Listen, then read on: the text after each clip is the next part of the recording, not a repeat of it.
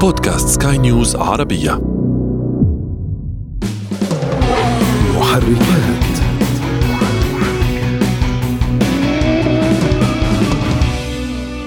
تتابعون معي. شعار شركة مرسيدس هو كان النجمة ثلاثية ولكن كانت باللون الذهبي كرمز للعائلة جوتليب دايملر اولدزموبيل قصتها شوي حزينة، انشئت عام 1897 وللأسف جنرال موتور قضوا على حياتها في عام 2004 سواء كان شعار المرسيدس ذو النجمة الثلاثية المميزة أم حتى نظيرتها البي ام دبليو بشعارها المميز، هل فكرتم يوما ما ما القصص وراء شعار كل شركة ووراء إنشائها؟ أهلا بكم، أنا أشرف فارس وأصحابكم في حلقة جديدة من برنامج محركات حيث نهتم بتقوية ثقافة المركبات لديكم. من الجميل جدا أن نضيف إلى ثقافتنا شيئا من التاريخ. نحن محاطون به فعليا. كل مركبة تسير في الطرقات شعارها يحكي قصة ما، قصة نجاح غالبا أو ربما جاءت بعد مخاض عسير، تلك الشعارات تختزل الكثير مما يمكن أن يقال عنها. لذلك اليوم أحببنا أن نعرف بعض هذه القصص واتصلنا اليوم بالسيد هاني كنش وهو خبير في التسويق للسيارات وصانع محتوى عبر منصة يوتيوب. طبعا السوق مليء بعشرات الشركات، لكن لأن تركيزنا على الأسماء القديمة بدأنا أسئلتنا عن شركة مرسيدس التي تجسد عراقة الصناعة الألمانية وهي أيضا صاحبة أول مركبة في العالم. هلا في في البداية شعار شركة مرسيدس هو كان النجمة الثلاثية ولكن كانت باللون الذهبي وكان يتم استخدامها كرمز للعائلة اللي هي عائلة جوتليب دايملر اللي هو أحد مؤسسين شركة مرسيدس. وبما أن ذكرنا إحنا جوتليب دايملر خلينا نذكر كيف قصة إنشاء مرسيدس. هو فعليا جوتليب دايملر هو أول شخص قام بصنع محرك أو صاحب براءه اختراع لمحرك ذات احتراق داخلي وكارل بنز هو أول من قام في وضع هذا المحرك على عربه والاثنين اتحدوا مع بعض لإنشاء سيارة واحدة اللي يتم إنتاجها. ولكن لأنه جوتليب دايملر ما كان عنده حقوق لاسم أو لنشر المحرك ضمن اسم شركته قاموا بتسميه السيارة بمرسيدس. هلا اسم مرسيدس في العديد من الأخبار عنه في ناس فكر إنه اسم بنت المهندس بنت صاحب الشركة اللي هو جوتليب دايملر. لا هو مرسيدس اسم بنت إيميل جيلينك اللي كان متسابق أو سائق سباقات وطلب من دايملر وبنز في إنشاء سيارة سباقات إنه ينزل فيها هو يسابق فيها، فقرروا إنهم يسموا هاي السيارة باسم بنت هذا المتسابق اللي هي مرسيدس، هاي هي القصة وين وراء التسمية وراء الشعار. من مرسيدس انتقل الحديث بنا مباشرة إلى غريمتها الأولى بي إم دبليو. والتي لحقتها بعد خمسين عاما. هلا بي إم دبليو هي شركة فعليا أنشئت عام 1916 ولكن هي ما كان اسمها بي إم دبليو. هي كان اسمها BFW. هي نفس المختصر ولكن يتغير الاسم معناه. كان معناها Bayerische Flugzeugwerke أو مصانع الطائرات البافاريه وتم تغييرها بعدين لعام في عام 1900 بعد 1920 لبي إم دبليو اللي هي Bayerische Motoren Werke أو إنه مصانع المحركات الألمانية. لأن الشركة صارت توجهت من صناعة الطائرات أكثر لصناعة المحركات بشكل كامل. شعار شركة بي ام دبليو في العديد برضه من القصص. في قصة وهي أسطورة أنه شعار بي ام دبليو يمثل مروحة الطائرة في السماء. هاي القصة بي ام دبليو ما أنكرتها وإنما استخدمتها في مرة في إحدى الإعلانات أو الحملات الإعلانية اللي قامت فيها. ولكن الأصل وراء الشعار هو ألوان العلم البافاري. اللي هو الأزرق والأبيض. فشعار بي ام دبليو يعكس العلم البافاري بشكل كامل. هاي هي القصة الحقيقيه والقصة الثانية بي ام دبليو ما أنكرتها إنما ليست هي الأساس. وتغير اسم بي ام دبليو أتوقع بعد عام 1917 تغير من BFW لبي ام دبليو وثبت على هذا الاسم. ساقنا الحديث لنبقى مع الصناعة البافاريه مركبة الشعب فولكس فاجن والتي ما زالت حتى الآن تحتل حيزا واسعا جدا من المبيعات الأوروبية. فولكس فاجن يعني هي قصتها بصراحة أو خلينا نحكي هي شركة أنشئت بسبب السياسة فعليا. وإذا بدنا نحكي مين هو منشئ هاي الشركة فهو أدولف هتلر اللي هو كان رئيس ألمانيا النازية في فترة عام 1937 أنشأ السيارة. اللي كان مسؤول عن إنشاء السيارة هو فعليا جبهة العمال النازية. السيارة كان هدفها كالتالي إنه بدنا سيارة للشعب سيارة عائلية فقط تحمل راكبين قدام وثلاث ركاب من وراء وكان زمان تعرف في مشاكل التبريد في الأوقات الباردة فكان أدولف هتلر بطلب منه شخصيا إن السيارة ما ما تخرب بالبرد أو ما تنقطع بالبرد. فراح عملوا سيارة في تبريد الهوائي حتى شعار فولكس فاجن اللي هي ال VW اللي هو يمثل أول كلمة الأحرف الأولى من الكلمات كان زمان الشعار الأول VW وموجود صليب معكوف ولكن معمول زي مروحة الطائرة ولكن هو كان صليب معكوف لأنه بتعرف فترات ألمانيا النازية كانوا يستخدموا الصليب المعكوف أو الصليب النازي في كل شيء تقريبا. فهي سيارة أنشئت من النازيين حتى إنه فولكس فاجن ما بيفتخروا بهذا الشيء وبيحاولوا يخبوا هذا التاريخ. لأنه تعرف هلأ النازيين مش سمعه الكويسه خصوصا عند الغرب. انه السيارة يتم تسويقها سياره كانت نازية فإذا أنت بتدخل في تاريخ الشركة وبتقرأ ملفات الشركة أو بتقرأ ما آه، المواقع المسؤولة عن آه، أخبار السيارات راح تلاقي إنه اللي أنشأ الشركة هو أدولف هتلر شخصيا. ابقوا معنا مستمعينا الكرام فاصل قصير جدا نعود بعده لاستكمال هذه الحلقة من محركات.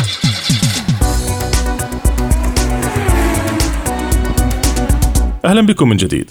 قبل الفاصل كنا مع ضيفنا هاني كنش الخبير في تسويق المركبات وصانع المحتوى عبر يوتيوب. كان حديثنا عن قصص المركبات الألمانية بما أننا بدأنا مع العراقه. لكن فعليا رغم التفوق الألماني في صناعة المركبات إلا أن ريادة المركبات ذات الإنتاج التجاري سجلت للأمريكان. هلا الأمريكان أو الصناعات الأمريكية قصتهم كثير كبيرة، هي بدأت في فورد، إحنا بنقدر نحكي إنه فورد هو أول من آه، صنع سياره في الولايات المتحدة الأمريكية، سيارة بشكل كامل أو حتى هو من أوائل من صنعوا مصانع.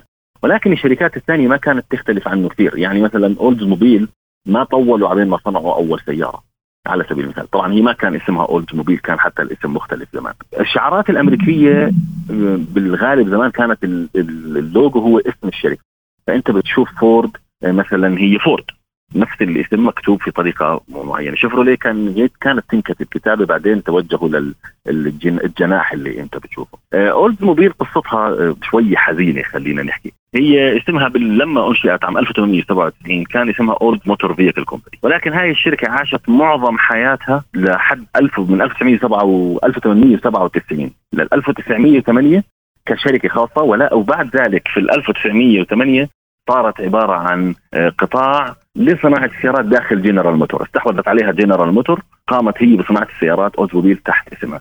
وللاسف وللأسف مع كل إنه السيارة سيارة تاريخية وعريقة جنرال موتور قضوا على حياتها في عام 2004 خلص لغوا السيارة بشكل كامل وانتهت آه، فورد ما زالت حتى هذا اليوم شغالة ما تغير الشعار تبعها بشكل واضح. شيفروليه زي ما حكيت كانت هي مكتوبة كتابة بعدين تم استخدام الجناح وحتى يعني للجدير في الذكر شيفروليه هو مو اسم أمريكي هو اسم فرنسي ككلمة فرنسية مستخدمة على سيارة أمريكية. المنافسة الأمريكية كانت محمومة في عصر النهضة الصناعية.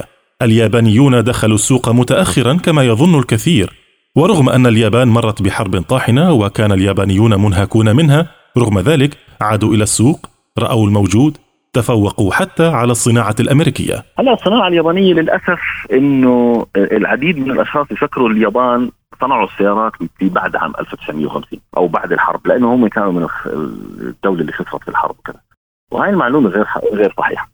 اليابان بلشت فيها صناعات السيارات من فترة مبكرة جدا تحديدا من عام 1907 والشركة اللي كانت تصنع سيارات في اليابان أول شركة أو أول شركة سيارات صناعه في اليابان هي دايهاتسو. كان اسمها هاتسودوكي في هذاك الفترة. واليابانيين من زمان موجودين في صناعة السيارات حتى مثلا ميتسوبيشي من عام 1917 نيسان كان اسمها نيبون انترنال آه، عام 1917 برضه في نفس فترة ميتسوبيشي. إيسوزو اللي هي الشركة العريقة اللي اشترتها جنرال موتور عشان تصنع لها محركات ديزل من عام 1918 آه، مازدا من عام 1931 تقريبا. حتى أزيدك من الشعر بيت إن اليابانيين هم من صنعوا أول سيارة ذات دفع رباعي وهي كانت عام 1936 ولكن الناس بتشوف اليابان في تويوتا. هاي النقطة. وتويوتا آه، كانت العصر الذهبي إلها هي صحيح طلعت عام 1936 ولكن العصر الذهبي لها كان في الخمسينات لأنه هي الشركة اللي عرفت كيف تخدم المستهلكين واللي خلت السيارة تصير لكل شخص في العالم. إنهم يعملوا سيارة اقتصادية سيارة رخيصة وصغيرة الحجم لجميع الفئات المجتمعية. ما كانت يعني تويوتا غيرت وجهة نظر إنه السيارة للشخص اللي معه آه، أو مقتدر ماديا. إنما خلت السيارات لكل حدا واستفادوا اليابانيين برضو في فترة السبعينات لما صارت ازمه النفط الأمريكان والأوروبيين كانوا يصنعوا سيارات محركات كبيرة. فلما دخلوا اليابانيين في المحركات الصغيرة وبتوفير البنزين الناس نفسهم مع انه مع إنه لو نجيب سيارات اللي كانت اليابانيين كانوا ايامها يوفروا فيها بنزين ونقارنها بالسيارات هلأ فهي ما بتوفر بنزين نهائيا. لكن هذيك الفترة كانت توفر كثير. اليابانيين لانهم صنعوا سيارات بتوفر بنزين في فترة الأزمة النفط صار عندهم شهرة كثير كبيرة. ولما واجهوا رفض من الحكومات الأمريكية ضد السيارات المستوردة للحفاظ على الصناعات الأمريكية اليابانيين قاموا بفتح مصانع لهم في الولايات المتحدة الأمريكية لصناعة سيارات للسوق الأمريكي بشكل كامل وعم بيطبقوا هذا الشيء حاليا في جميع أنحاء العالم، بتشوف مصانع تويوتا في تايلاند، بتشوف مصانع تويوتا في تركيا، في أمريكا الشمالية، في أمريكا الجنوبية، في كل مكان في العالم هلأ في مصانع مثلا تويوتا وهوندا وإلى منهم. في القارة العجوز بدأوا يتعلمون الدرس، بدأت الدول الكبرى بتصنيع مركباتها محليا. خرجت بعض من أفضل المركبات على مستوى العالم من إيطاليا وفرنسا بعضها اندثر وبعضها ما زال بقوة يسيطر. لا أوروبا آه، طلع فيها سيارات من بداية خلينا نحكي من أنشأوا السيارات فعليا عند الألمان. ولكن ما أخذت الدول الأخرى آه، وقت كثير كبير لأنه تصنع سيارات. يعني مثلا آه، إذا بدنا نذكر الفرنسيين على سبيل المثال شركة رينو.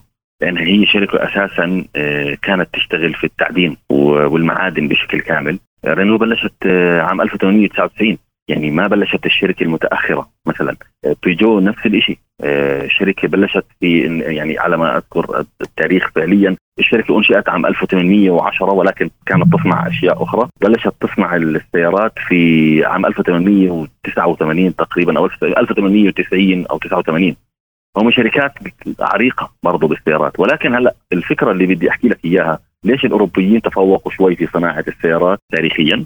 مثل الفرنسيين أو الألمان هي الحرب اللي لها دخل. لأنه أغلب هاي الشركات آه، كانت تصنع طائرات تصنع آه، آه، خلينا نحكي مركبات عسكرية وصار في احتراف في تشكيل المعادن وتشكيل الألمنيوم. لما خلصت الحرب هاي المصانع كلها صار عندهم خبرات لصناعة الطائرات وصاروا يصنعوا سيارات بعديها. منهم ساب على بالجدير بالذكر إنه ساب فعليا كانت شركة لصناعة الطائرات وما زالت يعني تصنع طائرات. سويديه وبعد الحرب شافت إنه الطلب على الطائرات خف راحوا صنعوا الساب كسياره والمعلومة اللي بضحك إنه أول سيارة أنشأتها ساب آه، كانت كل السيارات المباعة هي باللون الأخ... باللون الزيتي فقط لأنه ما كان في دهان بالشركة غير الزيتي اللي هو كانت تندهن فيه المركبات العسكرية.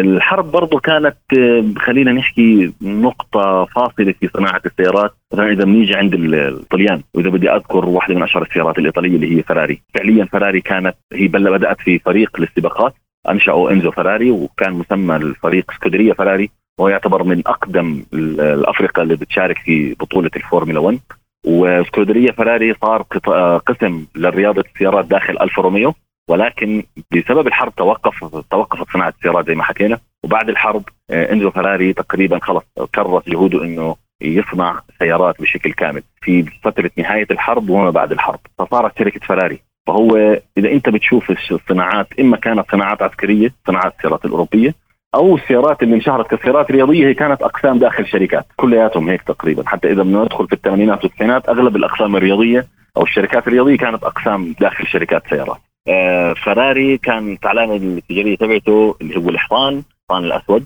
آه، بيمثل القوة بيمثل الرشاقة والخفة اللي هو كان يآمن فيها إنزو فراري. وكان حتى اسم الفريق أنا ذكرت لك إياه سكودريا فراري. سكودريا معناها بالإيطالي اسطبل الاحصنه فأنت بتلاحظ إنه الشركة يعني زي ما تحكي الصورة اللي متمثلة فيها هي الحصان.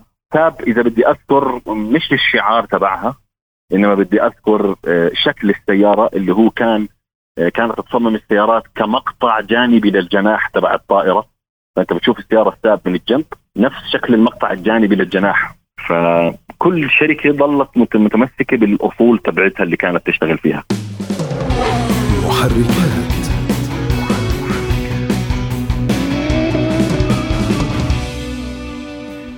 بهذا مستمعينا وصلنا إلى ختام هذه النقطة. نتمنى أن نكون فعلا أثرينا معلوماتكم التاريخية عن المركبات. من الجميل في النهاية عندما تنظر إلى مركبة ما في الطريق أن تعرف قصتها وما وراءها. نشكر جزيل الشكر ضيفنا السيد هاني كنش الخبير في تسويق المركبات وصانع محتوى عنها في منصة يوتيوب. صحبتكم في هذه الحلقة إعدادا وتقديما محدثكم أنا أشرف فارس. نلقاكم في حلقة أخرى من برنامج محركات حيث نسعى دائما لتقوية ثقافة المركبات لديكم. في أمان الله. محركات.